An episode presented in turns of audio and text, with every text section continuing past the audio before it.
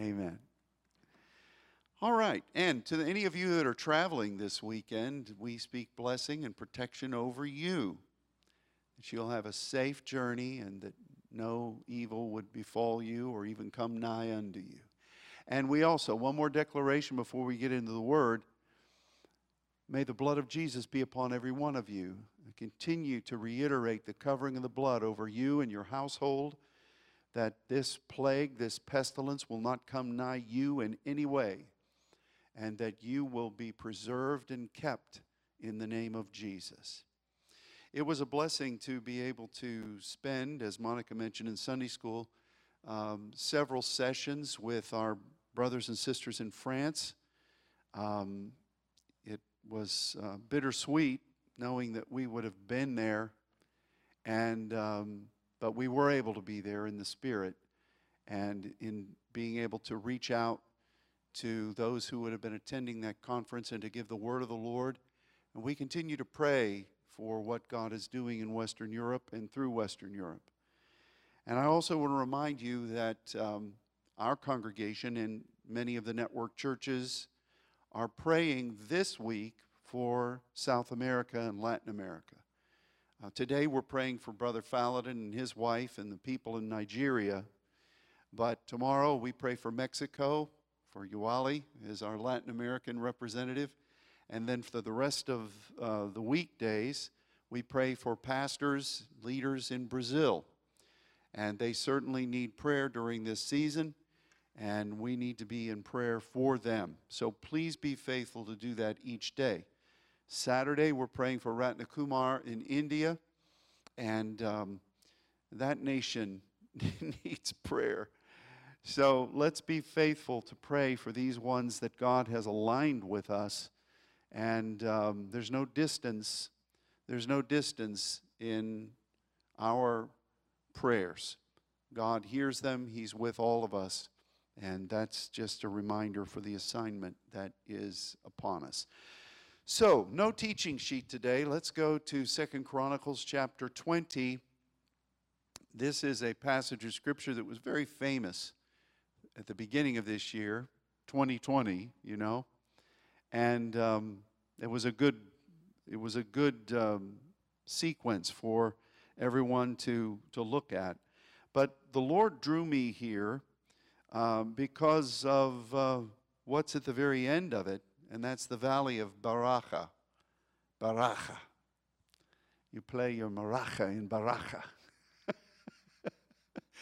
so we'll talk about the valley of Berachah and what that means. I've sure been enjoying this. Um, time of exhortation from the valley. I've been prayerfully trying to determine where to record each of them to give each of you who have not been able to be here in the house of the Lord uh, perspective of the various places where we all cherish and where we all pray. Um, and um, I was really searching yesterday afternoon for what the Father wanted me to share from the Word. And I wasn't, honestly, I wasn't getting anywhere. I was studying a lot of different things and seeing a lot of things that were exciting. But for me, there's a difference between seeing that and feeling the Lord say, This is what I want. It's a very clear difference for me. And I wasn't feeling that this is what I want for tomorrow. And so I just sat back and I prayed a little bit in uh, the happy place. And I felt the Spirit say, I want you to look at the passages where valley is again. And I thought, okay, I'll do that. And when I came to the valley of Berachah, I knew that this is what God was wanting us to share today. So here's the scope of what was happening in Second Chronicles chapter 20. King Jehoshaphat was a he was an interesting king.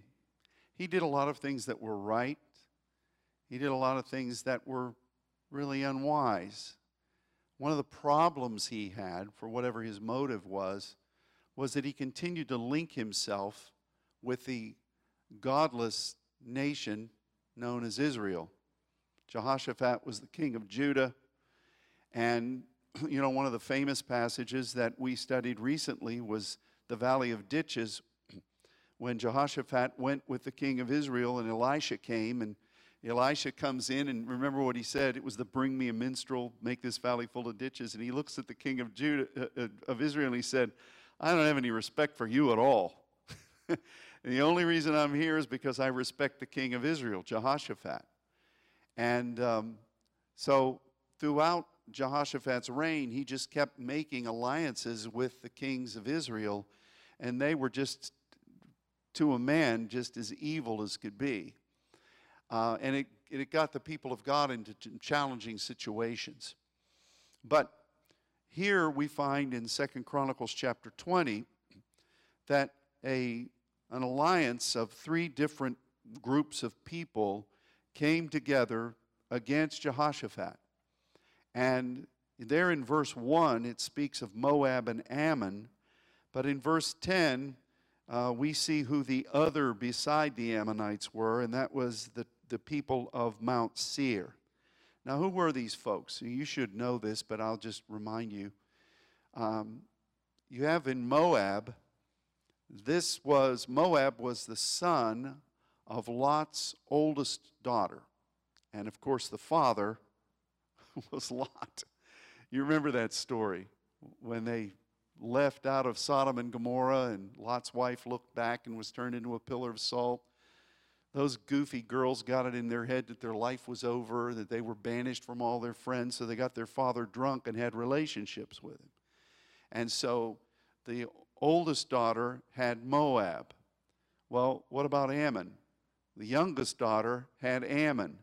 And so these were the descendants of Lot's horrible uh, relationship with his daughters. And these were people that should have been driven out of the land when Israel came in, but they didn't do it. And, and some scholars have wondered was it because they had familial relationships? Family's kind of tricky. Even the odd members of the family, you know, you still feel that you have some kind of a tolerance for them, you know. And um, who knows? I, I chalk it up to what the angel said. They were just disobedient and not wiping these people out. Well, who were the inhabitants of Mount Seir? Well, this is another dark chapter in Israel's history. These were the descendants of Esau, who was the guy who sold his birthright for a mess of beans. And Jacob bought the birthright for him because he was really good at cooking and his brother was really bad at taming his impulsiveness.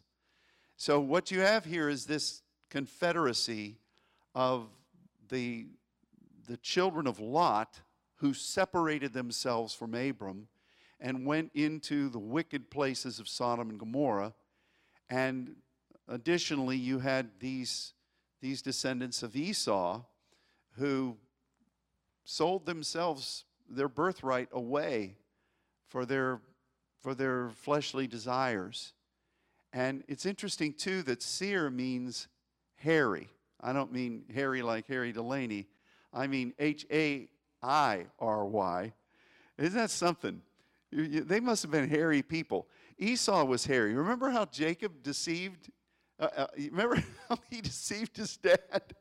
he put the animal skin and his that must have been a weird boy esau must have just been weird he must have been like a troglodyte he had a lot of hair and so they just called his descendants who lived up there in the mountains the hairy people which is what Seir means so here comes this strange configuration of moab ammon and mount seir they're all related to one another and they decide that they're going to have it out with Jehoshaphat. And it must have been a fearsome thing because when they hear that these people are coming, Jehoshaphat is shaken. And he, he proclaimed a fast and he called the people to seek the Lord, and they really got serious. They begin to lay on their face and call upon God for freedom and for deliverance. and God began to speak to them. And in verse 14, you have Jahaziel, who is the son of Zechariah, the son of Benaiah, the son of Jael. Get, get this all straight. The son of Mattaniah. Just, just want to make sure you knew which one this was. I don't know how many Jahaziels there were around there, but this guy has a resume that is as long as a gorilla's arm. And there it is. And it didn't stop there. He was a Levite of the sons of Asaph, and he came he came through the Spirit of the Lord in the midst of the congregation, and he said, Hearken you, all Jerusalem, and you inhabitants of, uh, of Judah, and all you inhabitants of Jerusalem, and thou King Jehoshaphat, thus says the Lord your, unto you Do not be afraid or dismayed by reason of this great multitude, for the battle is not yours, but God's. Tomorrow go you down against them. Behold, they come up by the cliff of Ziz. That must have been an interesting place. The cliff of Ziz. Um, it's just, they're funny words in the Bible. And you shall find them at the end of the brook before the wilderness of Zeruel. Jeruel.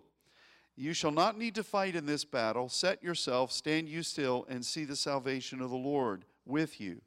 Judah and Jerusalem, do not fear, do not be dismayed. Tomorrow go out against them, for the Lord will be with you. Jehoshaphat bowed his head with his face to the ground, and all I don't know how else you would bow your head. You know, if you're bowing your head, your face probably facing the ground, but it's very clear there. And all Judah and the inhabitants of Jerusalem fell before the Lord, and they shakad before the Lord. And the Levites of the children of the Kohathites and of the children of the Korahites stood up to praise the Lord God of Israel with a loud voice on high. And here's 2020. They rose early in the morning and went forth into the wilderness of Tekoa. And as they went forth, Jehoshaphat stood and said, and this is what we want to look at. We're going to come back to this. But I wonder about this configuration, these three groups, and I wonder if, you know, if you look in the Bible, sometimes we skip over the confederations that are coming against the people of God. But I do believe that they have significance. And I think that there's a number of reasons the Lord directed us to this passage today.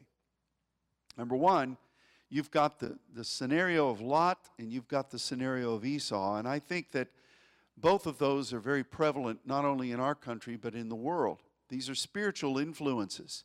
You have people that abandon what walking in faith is and they go after the lusts of the world. That's what Lot did. In fact, it was so much so that his wife couldn't bear herself to, to break away from it. And Jesus said, Remember Lot's wife. That was that influence. We've got a lot of that going on in the world today. And then we've got those that are willing to sell their gifts for whatever kind of uh, temporary, uh, uh, earthly pleasure there might be. And I think that configuration is coming together in some ways, and it's truly designed to stop the true people of God. And I think we've got to be aware of this and we've got to be ready for it. And the answer against that is very clear. If we will devote ourselves, if we will fast, if we will lay on our face before God, and if we will seek Him, God will say to us, I'm going to stand against this. You're not going to need to fight against this. I'm going to help. I'm going to help you. Now, we come to verse 20 now, and this is incredible. Um, look at the words that Jehoshaphat says in this environment as the king of Judah. He says, Hear me, and that is Shema. Make sure that what I'm telling you, you take to heart, and you don't only hear it, but you obey and you do it. O Judah, and you inhabitants of Jerusalem, believe in Yahweh Elohim. Believe there is Aman. So shall you be established. Established is Aman. Believe his prophets. Believe is Aman. So shall you prosper. And that word speaks about Salah, which means that you are going to become the recipient of the thing that you've been in the Selah for. Now, that's an incredible thing. Can, can you imagine all of those Amans together? And what is Aman? We remember this. Iman is the essence of belief and faith in the Old Testament. It means right hand, and it means what God would say to his people prophetically from his right hand. To be a covenant people, to be sons you have to be established where Christ sits right now at the right hand of God. And that means, first of all, that you place yourself there. You want to hear that. Your identity is there, your hope is there. You're not the people of the left hand that is just impulsive, going and doing whatever you want to do. That's what Ammon and Moab and Seir were. They were all people who demonstrated the left hand. But Jehoshaphat gets up and he lays out this pathway of Amon's. And he just he just says what we're dedicating ourselves to is to be before the throne of God. We're going to do what Abram did. We're going to do what Moses did. We're going to believe, which is Aman, and we're going to triumph because of that.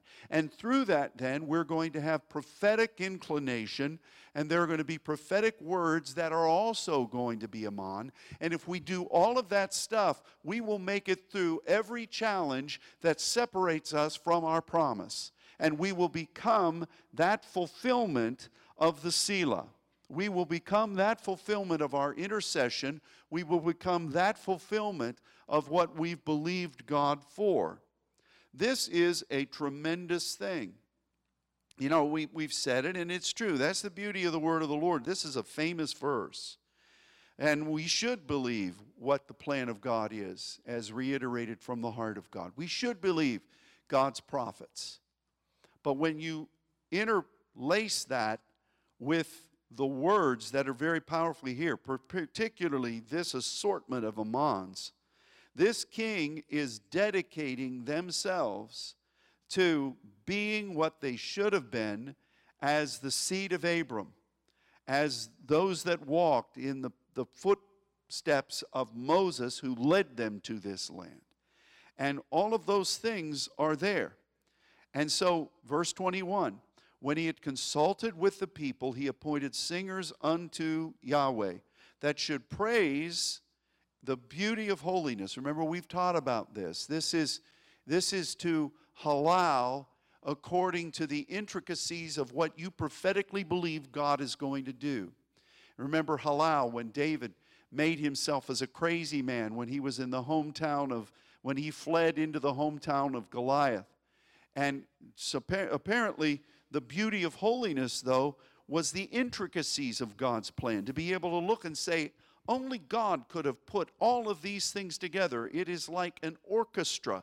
And, and it's just magnificent to, to praise Him, halal, according to this, is what this group of singers and players were doing at the front of the army.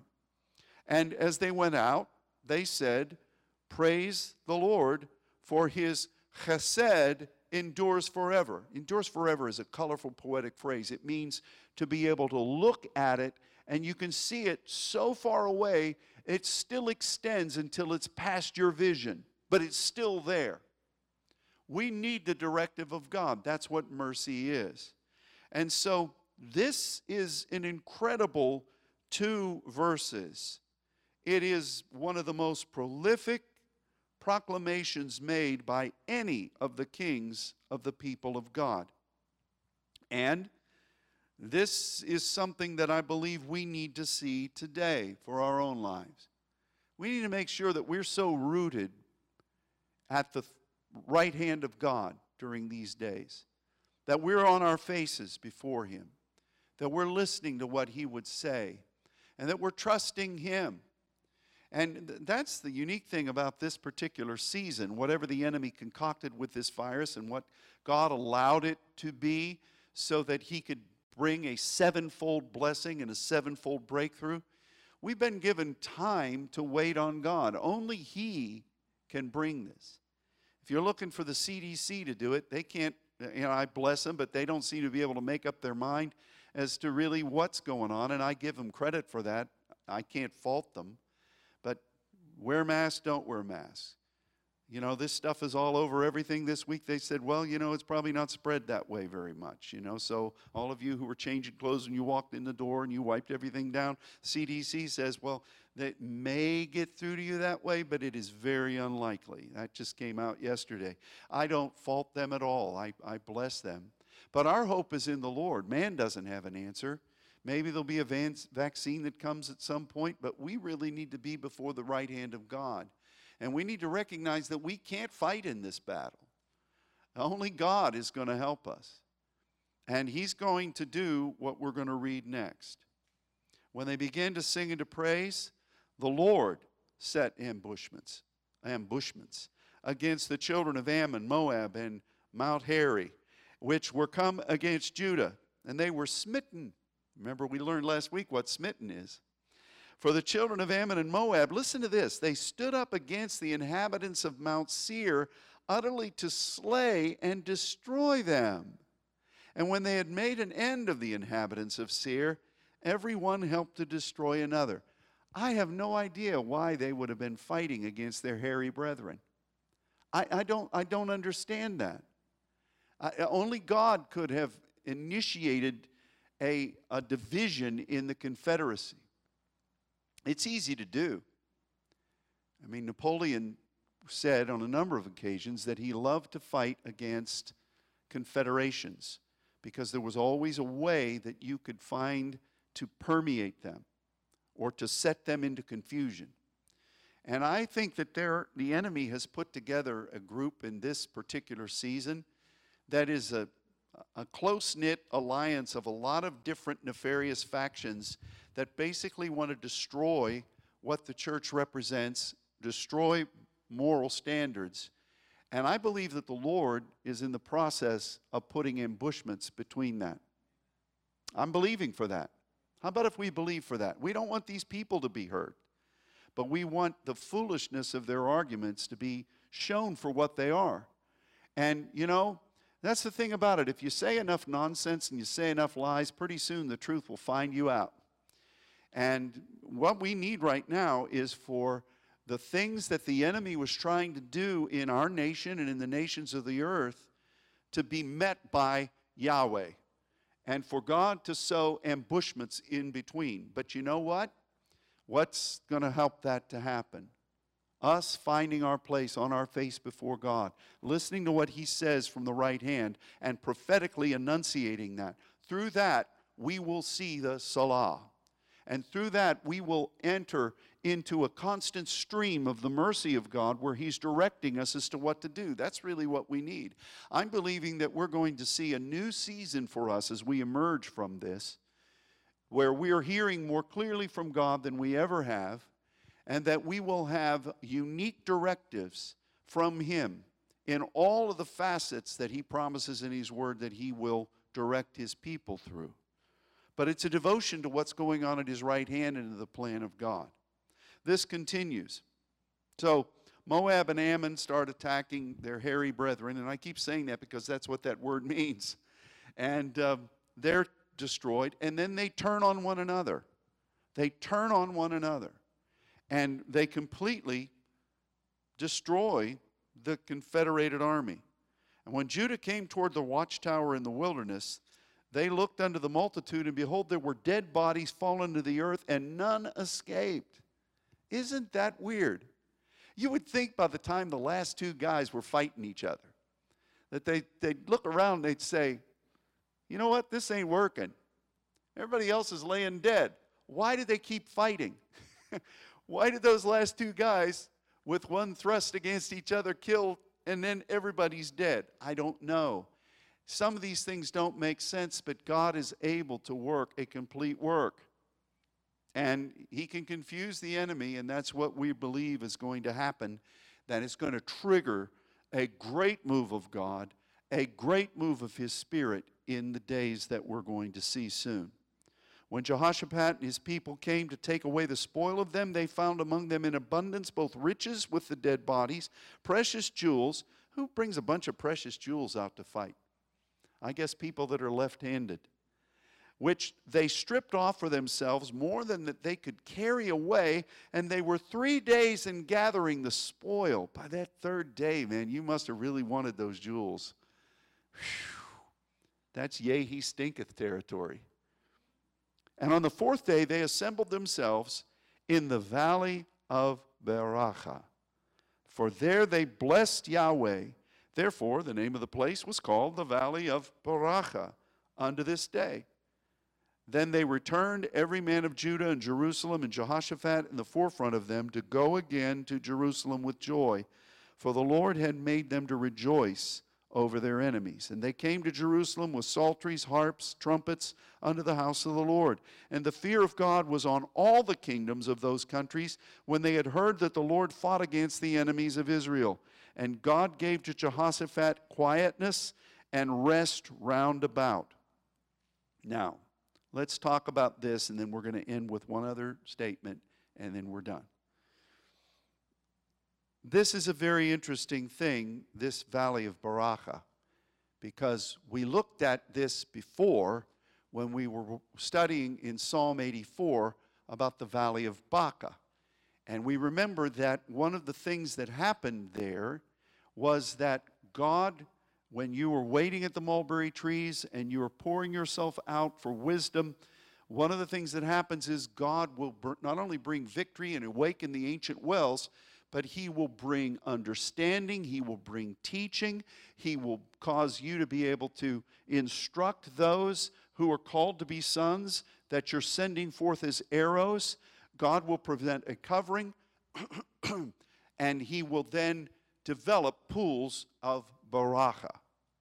And that, as Monica mentioned earlier, that Barak is to kneel before God for a commissioning. And that's what they called this valley. That's what they called this valley, the valley of Berachah. And they believed at that point that God had given them such a victory that they were being commissioned for a new day. And really, God gave rest to Jehoshaphat for the rest of his rule. The problem was that the people of God did the same half baked job that they did throughout much of the Old Testament. One of the things we didn't talk about was why were these Moabites there as part of this confederation? When not long before, Jehoshaphat was with Elisha, and the valley full of ditches was against the Moabites. And remember, they chased Mesha, who was the Moabite leader, back to his city. Mesha sacrificed his son on the walls, and instead of coming against that outrage, the people of God were succumbing to the spiritual atmosphere and the absolute horrendous nature of that sacrifice, and they just packed up and went home. They could have eliminated Moab right there, and they didn't do it. And here's the deal remember what we've said you've got to let God win the victory. You can't let any of them. Remember when God told Saul in um, through Samuel. I want you to go and I want you to kill Agag. I want you to destroy everything in this city. Saul didn't do it. He kept Agag alive, he kept all the animals alive. And Samuel said, Why did you disobey the Lord? And he said, I have obeyed the Lord. And he said, What then is this bleating of the sheep that I hear? And Elisha and Samuel went and he hacked that king to pieces. Remember that? So when you have the chance to win the victory, don't don't stop until the total victory is there. You know, it's kind of weird. Um, it's kind of weird to think that that happens. But Israel was famous for it. They come into the land, they get their land. All right, we're okay. We'll stop driving out the ites. We won't eliminate any of them. And that the ites come back to bite. That's for sure. Put that out there on the sign. Write a song about that, Noah. That'll be a big hit out there in California. Now, the other thing we wanted to see was this. When the Bible is speaking about Jehoshaphat and his reign, it says, he did good things, but he did not destroy the high places. And when he died, his son took over, and his son immediately bonded again with the kings of Israel, and wickedness reigned. So we've got to believe God in this season. There's a reason that God brought us to us. I do believe that this thing that I, I, it's just mushroom. This business about the valleys has been something that God just keeps speaking to. And we've learned lesson after lesson after lesson of what we should be believing God for in our victory in this season. This is one of them.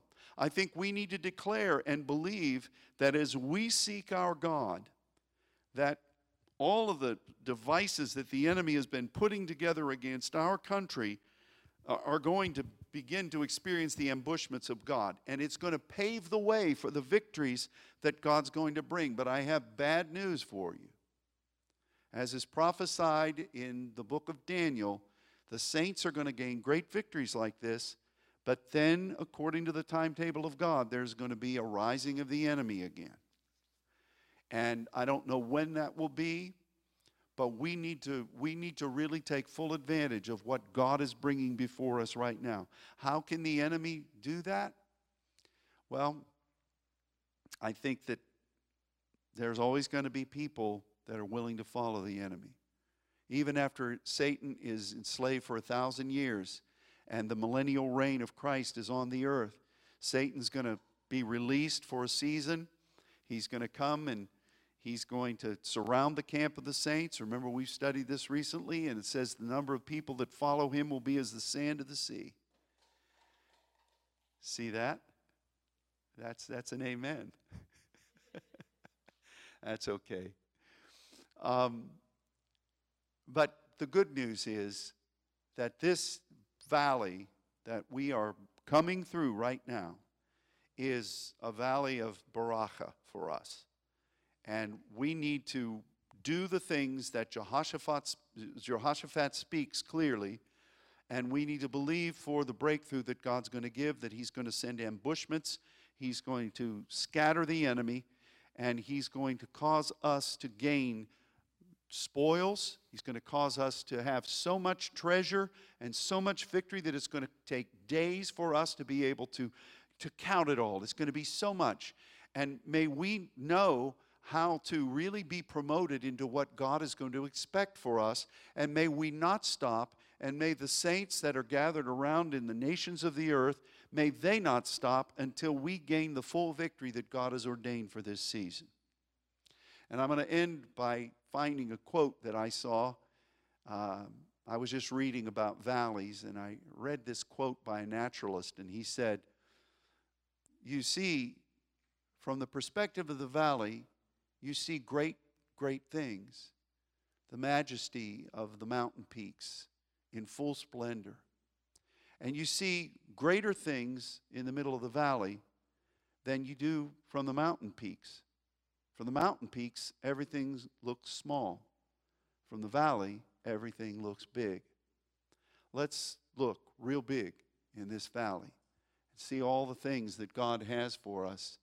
And let's be that people who bow our hearts before God, who are on our faces, and who make sure that we surround ourselves with what God is saying at the right hand of his throne. Father, I bless the saints. I bless my congregation, those who are here, those that are joining together from many places around this city and around this state, and really from around the world. I bless the churches of the saints and the outposts of the saints, the prayer groups, the individuals.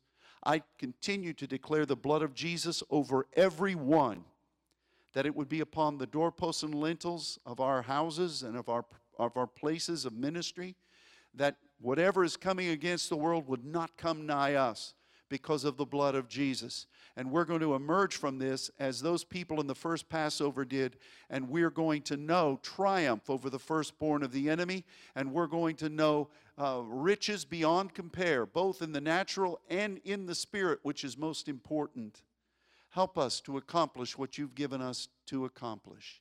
And finally, Father, I ask you, that if there's anybody who is watching this broadcast right now who is in need of healing in their body or, or a resolution of, of some kind of, of, uh, of an attack that's coming against them.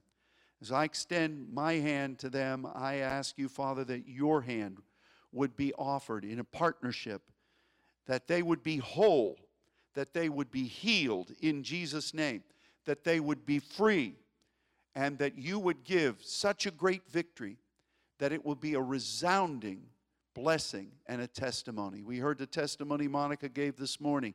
May there be dozens of testimonies this week of people who have been similarly freed by the hand of God.